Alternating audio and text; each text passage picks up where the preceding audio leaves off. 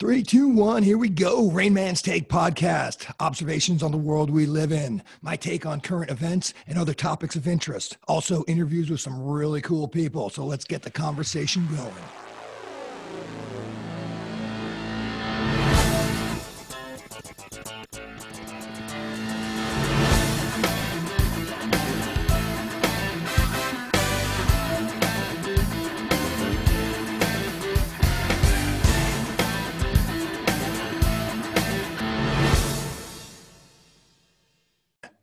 Everybody, it's the Rain Man bringing you a raindrop today. I want to give you some uh, some of my opinions and my take on things that I see happening in our society right now um, that are at this point I think should be cause for concern for everybody. Um, but thankfully, I don't think we're at a critical uh, critical mass just yet. Um, so I'm kind of calling this raindrop. Uh, boiling a frog. I don't think we're at the boiling point yet, but um, there are some trends that I see happening um, throughout our society that uh, definitely have cause for concern. And I just want to pass it on to you so that you can do some uh, some more research on your own and make your own opinions as to uh, as to where this is all gonna all gonna end up. But before I start, uh, next week i've got another uh, great interview lined up for you so keep an eye out for that. And again if you do like what we're doing over here at rain man's take uh, please hit the like button and subscribe. That way we can continue to uh, to bring you some great content. So with all that being said, let's kind of dig right into it. So, my take on what's going on right now um, it seems like there are forces inside and outside our country that have been working behind the scenes to undermine our republic. And in that world, and in the world of COVID, now are making a full court press to do serious damage to our way of life. And hopefully, it's not too late. So, um, just going to kind of lay those out and then at the end kind of give you my my take on where i think this is all where i think this is all heading and potentially why it may not be as um, as dire uh, a situation as as maybe we we all think it might be right now. So uh, I've been reading a lot of unnerving articles about what is being quote unquote planned for the world. And I want to at least bring it to your attention so you guys can do the research yourself and kind of under, better understand what's going on. Um, I say planned in quotations uh, because this is what some of the most powerful people in the world want for for the world and those are the people those are the elites the politicians um, the businessmen those are the ones that meet annually in uh, in Davos, Switzerland. The World Economic For, uh, uh, Forum is uh, uh, host that, and it's basically where they all come together and kind of uh, talk and figure out which direction we they want they want the world to go. Um, they also meet in Jackson Hole and several other of these kind of big uh, meetings where the world's elites uh, get together and uh, supposedly just chat. But as we'll see, um, some of the things that they uh, that they talk about actually come to fruition. So it's uh, it's no longer in the realm of conspiracy theory in my mind. Uh, we're actually seeing some of these things actually taking place. So um, you read articles and watch what's going on, and you kind of begin to connect the dots. Of, hey, right now the direction that that the uh, elites of the world want uh, the world to go um, may not be uh, may not be the best for the citizens of the world. So, kind of talk a little bit about that in a second. Um, obviously, this is my own speculation and my own opinion on what's going on, but I at least want to bring it to your attention. So, a uh, couple of the, the, main points I want to hit on one, uh, it seems like there is a well planned attack from not only the mainstream media, but the politicians and entertainment and sports figures to really do some damage to uh, to our society. Uh, some might even say to tear down the United States as we currently know it. Um, and the reason why I, I mention this is, you know, obviously all the illegal aliens that are that are uh, coming across the border and the crisis of our southern border right now. Um, that woke mentality of of several very high uh, uh, high visibility uh, athletes and celebrities, and then um, to counter that, which I'll talk about in uh, shortly, you have um, on the flip side of that coin, and I think it, this is the majority of people. However, uh, it's usually that that small group of really loud uh, whiners that get all the press, but you have a majority of of people that I think are still doing the right thing, and I highlight that by just using a couple of examples of those uh, beautiful black women athletes uh, in the Olympics in the track and field, and just how awesome that was to watch. And then uh, the second point I want to talk about is pertaining to the World Economic uh, Forum and what uh, they are calling the Great Reset. And we'll go into that in more detail. But basically, um, it's stated in in their in their plan for the Great Reset is to restructure global capitalism. And where does that put us? And where does that put the U.S. quality of life and our standard of living? Um, obviously, if if a global governance that is shifting towards socialism um, that will have an extremely negative effect on our our our uh, our life our quality of life and our standard of living. Um, in those type of things where there's total top down control everybody becomes equal but the problem is that equality is way down low. It's not people aren't going to become equal to our way of life. It's going to be the exact opposite. So there's some serious negative consequences uh, to that for for people living in the United States. And then finally, I just want to close up by by talking about what I where I think this is going, and uh, and and then my opinion on um, why it may not be uh, as close to a reality as um, sometimes I worry it might be. Okay, first point is um, why do I say it feels like there is a coordinated attack uh, to tear down the US? Um, first, uh, either by it seems to me that there's a couple things going on right now. They're either trying to divide the country to the point of a, of a civil war, which I don't think would happen realistically, or they are trying to disenfranchise half of the population into thinking that uh, the path that the current left wants to take the United States, that that path is, inev- is inevitable. And there's no use trying to stop that march towards a socialistic uh, type society. And then um, I want to start with the border. Uh, this is where I think um, there's a there's a major problem and and and the, the flood of illegal aliens that are entering the United States. Uh, it wasn't that long ago that most Democrats in D.C. were in favor of a wall and border security. And I just bring your attention to an article I read uh, on the CNN Politics website in 2019. The author had mentioned um, back in 2016. So 15 years ago, everybody was on board with this. Um, he talks about uh, Joe Biden speaking to a South Carolina Rotary Club in 2006. Biden, uh, Biden touted his support for the Secure Fence Act, a bill that authorized 700 miles of double layered fence on the border through more than a billion dollars in appropriations. The bill was also supported by then Senators Barack Obama and Hillary Clinton, and, and that's just that's just three of them. But the vast majority of Democrats uh, were all in favor of that uh, of that act. Um, and just as an aside, uh, during my research, I came across a uh, speech that Obama gave in 2014. And tell me if you've heard this before, and we've seen this before, and tell me how you think it uh, it played out. The speech uh, was from Obama in 2014. This comes directly from the uh, transcript of that speech. Uh, Obama, quote, I've sent a clear message to parents in these countries not to put their kids through this, meaning the unaccompanied minors coming up through the border. I recently sent Vice President Biden to meet with Central American leaders and find ways to address the root causes of this crisis. Secretary Kerry will also be meeting with those leaders um, that is exactly what Biden said when he uh, sent Kamala Harris down to uh, those South American countries recently. So, uh, seven years ago, um, they tried and, and, nothing seemed to happen. And uh, they tried again, and, and nothing seems to be uh, uh, happening.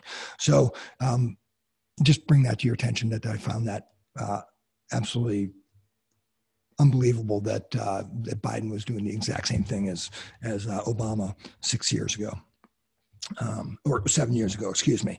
So you have to ask yourself, why the complete flip flop from Democrats?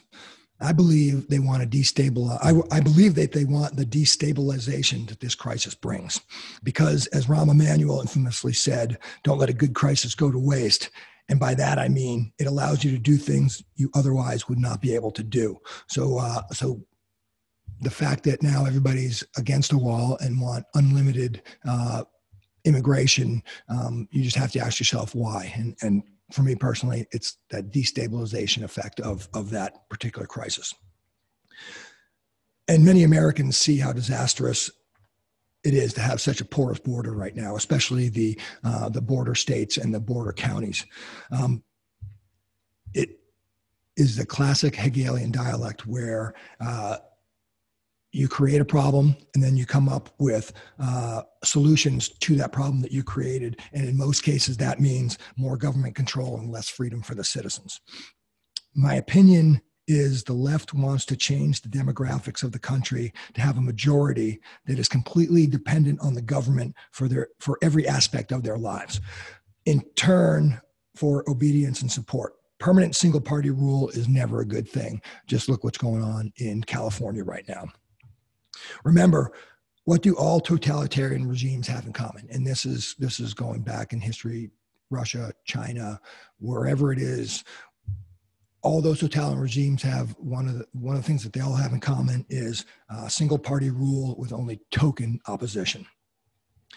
I agree there needs to be comprehensive immigration reform, but a secure border, which includes a wall, among other things, I think is imperative.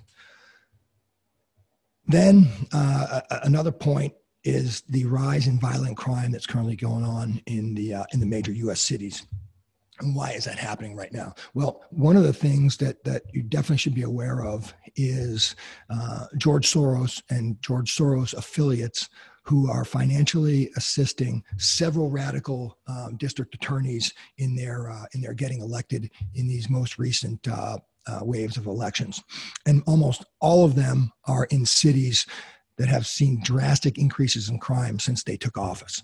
So I don't believe that there is a coincidence here um, that these attorneys, district attorneys are elected, and then all of a sudden crime seems to start uh, to start increasing on all of those areas. And it seems like the, the kind of social fabric is is breaking down in these areas. And just to use a couple of examples, uh, in an article by uh, James Varney in the Washington Times in 2020.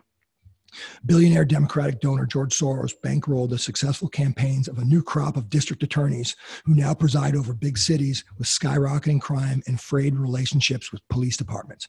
And I'll just use uh, just use one example, but Soros-backed. Uh, uh, DAs in Philadelphia, St. Louis, San Francisco, and other cities have fired scores of experienced prosecutors and, as promised, stopped prosecuting low level quality of quality of life crimes such as disorderly conduct, vagrancy, loitering, and then, as we've seen in San Francisco, um, petty theft, which doesn't look as, uh, that petty to me. Anyway, to use one of those examples uh, in St. Louis, uh, he further writes, I would describe, oh, this is part of the article, I would describe it as abysmal. Jeff Roorda general manager of the St. Louis Police Officers Association, said when asked about uh, the cops' relationships with Circuit Attorney Kimberly Gardner, who is one of those uh, those attorneys that was uh, had serious backing from uh, from the Soros affiliates. The city has suffered a crime surge since a Soros backed prosecutor took office. Violent crime rose by 8.8% since 2006. In terms of violent crimes per 100,000 residents, St. Louis has now surpassed Detroit as America's most violent city. And in her, in her, uh, in uh, Kimberly Gardner's campaign in 2016, her campaign received more than $190,000 from PACs to which Mr. Soros is the sole or principal contributor. His PAC his PACs have poured at least $116,000 into her reelection campaign this year, um, which was 2020. And again, that's just one example, but you've got um, you've got these district attorneys in San Francisco, Los Angeles, Boston, Chicago, Dallas, Portland, and Philadelphia. And it's happening in all of those cities right now. And finally, uh, uh, for this uh, for this article, Cully Stimson, a former prosecutor and now a senior legal fellow at the Conservative Heritage Foundation, said of the Soros backed prosecutors, what they run on and what they practice is wholesale abrogation of their duties, taking whole classes of crimes and reclassifying them as not crimes. Where they have taken office, there's been an institutional breakdown of civic and professional norms also keep in mind that uh, Soros has also spent about $33 million in support of BLM, and his Open Society Foundation has had a hand in many of the recent uh, color revolutions happening around the world. And if you notice um, what's going on in America after uh, after all of the uh, riots last year, um, there are some people that are calling this a color revolution as well. So keep that in mind as you're watching the news in other country, so Soros is uh, his Open Society Foundation has had hand in many of the recent color revolutions, and in other countries around the world where the political where their politics and societies have been completely turned on their head. So um, that seems to be a trend that the U.S. is heading towards, and I don't think it's good. So if you only get your news from mainstream news outlets, uh, or you actually take anything that Hollywood celebrities or many famous athletes say seriously, if you're one of them, you would think that America is the worst place to live on earth. So why are they doing this? My take is this coordinated attack is to make the regular citizen lose faith in the American dream in my view, loss of faith equals loss of will to protect what we have in this country. The American dream of a person able to rise as high as their will, belief, motivation, and skills will take them. That is not a white supremacist mentality. That is an American mel- melting pot mentality. And I could go on for days with examples of, of this in every walk of life, every ethnicity, uh, that it's happening here in America. So uh, don't lose faith in that.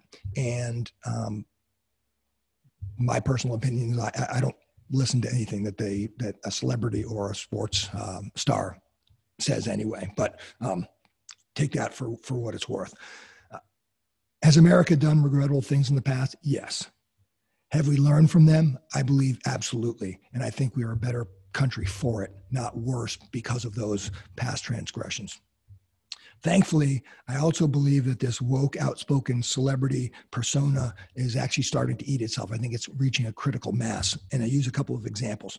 Um, well, first, I find it hard to relate or commend an athlete for telling me how horrible the United States is, when in actuality, they epitomize the fulfillment of the American dream. And in most cases, they're unbelievably wealthy but they make it so much about themselves that they lose focus and actually fail at what they're paid to do as evidenced by the lackluster performance of several of these athletes in the uh, in the current Olympic Games in Tokyo and the subsequent drubbing they've taken on social media.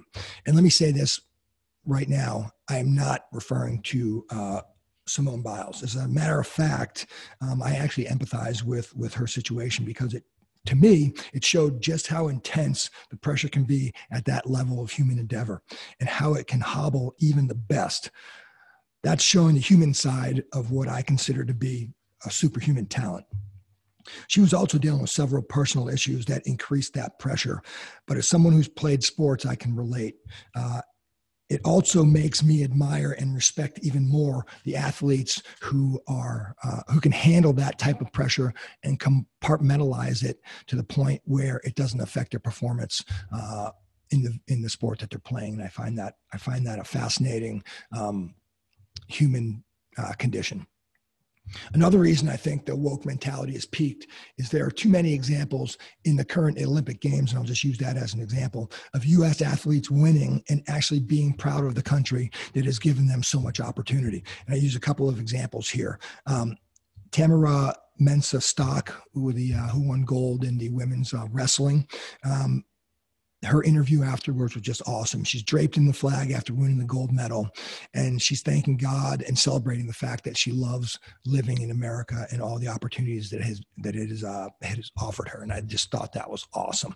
And then the other two, and I, again, I, am just using a couple of examples of many out there right now, but Sydney McLaughlin and uh, Dalilah Muhammad after they won uh, gold and silver in the 400 meter uh, women's hurdles. It's just great to see them with the American flag draped over their over their uh, shoulders and just how happy they were. And just it was just amazing to watch those uh, those three athletes do what they were doing. And what I loved about it was just from these three examples is these are black women proudly draped in the US flag that the woke crowd would tell you represents a racist, misogynistic society that is beyond reprieve.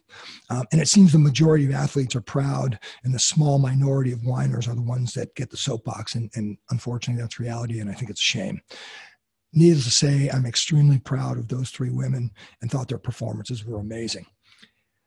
Uh, it, in closing out this point, um, if you ever get really depressed about uh, what you're seeing on television in terms of this whole woke culture and just this nonstop um, negativity about the United States, step back and just ask yourself, why do millions of people from all over the world, from all ethnicities and backgrounds, still want to come to America? And I think the answer is uplift is an uplifting one we still are the land of opportunity and the greatest place on earth for an individual to realize their true potential.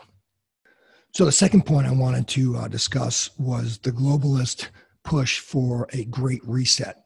And this, I think, is where the analogy of the boiling frog comes, uh, comes into play um, and how I think it's impacting our US society. Um, by globalists, I mean the World Economic Forum, and the Davos crowd that we talked about earlier. Just a few years ago, people who warned about globalists trying to promote world government control would have been considered conspiracy theorists. However, it was always there in the background and whitewashed by the mainstream media. All it needed was an international crisis for them to make their major push to realize the goal of, of global totalitarian control. And as if right on cue, we get COVID. And um, as I mentioned earlier, I don't believe in in coincidences. Um, as a matter of fact, um, there was a documentary that, um, believe it or not, was widely panned by the by the mainstream media, which for me doesn't doesn't hold much water in terms of uh, whether or not I think the the this documentary was good or not.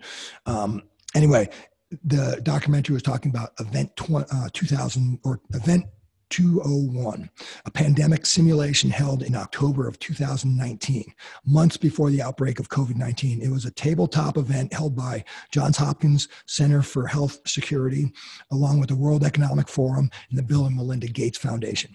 And then we all know what happened basically two months after that, which is uh, COVID hits. And at one point in 2020, it seemed like the entire earth was shut down.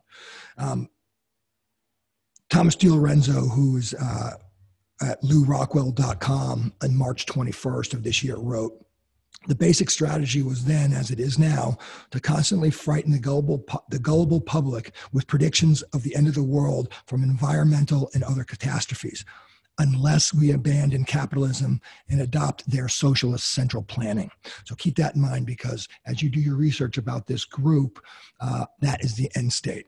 And again, uh, from DiLorenzo, one of the WF's main desires is the abolition of private property. And, uh, former Danish Minister of the Environment, Ida Auken, was given a platform at a WEF event to explain her definition of a good life. And uh, this is what she said. Um, her definition of a good life entailed the abolition of private property, Welcome to the year. This is this is uh, Ida Auken talking now. Welcome to the year 2030. I don't own anything. I don't own a car. I don't own a house. I don't own any appliances or any clothes. Someone else is using our house whenever we do not need it. I have no real privacy. Everything I do is recorded by the state. All in all, it is a good life. Auken here is obviously dreaming of the good life. Um, where government owns everything and rent or lease everything back to their subjects. Of course, that means the politicians in her world would decide what you do and what you don't do, and what you need and what you don't need. There would be no such thing as a consumer as consumer sovereignty any more than there was in the Soviet Union, uh, apart from the black markets, um, which um, I consider the black markets were essentially capitalism uh, working in, underneath the uh, the umbrella of the socialist uh, and communist uh, planned economy um, that obviously failed, as we all know. So, do I think I'm that far off base in terms of being worried about this push for uh, for getting rid of of private property, which in my view is one of the foundations of a free society and of a sovereign individual. So, do I think that I'm that far off base? And the answer, unfortunately, is no. Um, and I use as an example, consider that BlackRock, the powerful private equity group, just recently purchased $1 billion worth of apartment buildings and more than 17,000 single family homes. And BlackRock, of course, is part of that Davos crowd. And it's not even just BlackRock, it's several other uh, private equity companies are gobbling up um, real estate, especially uh, taking advantage of um, all the problems that people are having um, keeping their homes in in uh, in this COVID pandemic. Also, you might want to check out uh, the mainstream media articles downplaying the importance of home ownership to the American dream, and you're starting to see those articles creep out more and more. Um, it's almost as if they are, are conditioning the public to not want to be homeowners an article uh, from The Hill by Justin Haskins in 2020, and I'll quote here. Um, the general principles of the plan are clear. The world needs massive new government programs and far reaching policies comparable to those offered by American socialists such as Senator Sanders and AOC from New York in their Green New Deal plan. Or, put another way, we need a form of socialism, a word the World Economic Forum has deliberately avoided using all while calling for countless socialist and progressive plans. We need to design policies to align with investment in people and the environment, said the General Secretary of the International Trade Union Confederation, Sharon Burrow. But above all, the longer term perspective is about rebalancing economies. One of the main themes uh, in this past June meeting from, uh, uh, from Davos was that the coronavirus pandemic has created an important opportunity for many of the World Economic Forum's members to enact their radical transformation of capitalism, which they acknowledge would likely not have been made possible without that pandemic. Um, again, I don't believe in, in coincidences, but uh, do your own research and make up your own mind about, about what happened. Finally, why do I think this is happening? Where do I think it's going? And um, is are there positive takeaways from from the two points that I've discussed and and the direction I think the United States is going. So if you have read books like Tragedy and Hope by Carroll Quigley or and, uh, and other books that talk about sort of the global elite and what their plans are. Um, this might sound familiar that one of the one of the Rockefeller children, and obviously those are global elites who want global governance, was credited with saying something along the lines of, in order for a global government to work, the United States needs to be melded with the Soviet Union. Basically, what he and the rest of uh, the, the Davos crowd are saying is that as long as the United States remains a free and prosperous society, it will be too strong to bring it under the umbrella of global control. And it feels like to me that the globalist agenda has been relatively dormant, waiting for something like the COVID pandemic to shake the foundations of our society in order to control the United States. And I think that that is the direction that um, this great reset is, is taking us. And over the last 18 months, uh, since the, since the pandemic really got kicked into high gear, they pulled out all the stops to make that a reality by trying to tear down the United States using any means necessary, including Hollywood and many professional athletes. And that's kind of that boiling frog analogy again that uh, over these last 18 months that they're turning up the heat on that water pot um, trying to get it to boil faster. So also by taking very real steps in making private property the cornerstone of a free and pr- prosperous society a thing of the past. So those two things in my view um, are really showing um, the WF and the world elites what their what their true intentions are. And as Kit Knightley uh, of offguardian.org says in her article titled "Is this what's really behind the war on home ownership?" She states, "It always comes down to control. In short, a homeowner is independent, a renter is not. A renter can be controlled, a homeowner cannot." So that's just one that's just one piece of the puzzle in terms of their ultimate desire for for global control. So to close this out, what's my take on all of this that we've been talking about today? In order to bring the US into the global governance and control, it will need to be knocked down a few pegs, meaning we, the people of the United States who've enjoyed one of the highest, if not the highest, standards of living in the world, will inevitably lose that. The WEF's goal of economic equity will, yes, it'll make all countries equal, equally poor, and the American dream will be lost, in my view. I am, however, optimistic for one main reason. Because even though we in America are divided like rarely we've seen in our history, that means half of us do not want America to lose its standing as the land of opportunity and prosperity. I believe that's a lot of people that won't give up and that are continuing to fight for our American way of life. And quite frankly, I'm on board with that. So, uh, I appreciate your time. Thanks for listening. Uh, go ahead and press that like button and subscribe if you like what we're doing over here. And I'll close out by saying if you're in the military, the police departments, fire departments, or first responders, if that's you out there, thank you very much for your service. Stay safe. This is the Rain Man. We'll see you next time. Thanks for watching Rain Man's Take Observations on the World We Live In. If you like the content, don't forget to hit the subscribe button below. You can also follow Rain Man's Take on Instagram at Rain Man's Take. Also, check out our website at www.rainmanstakepodcast.com and send your comments to rainmanstake at gmail.com. Keep an eye out for future podcasts, which will be coming out every Thursday at 5 p.m. West Coast time.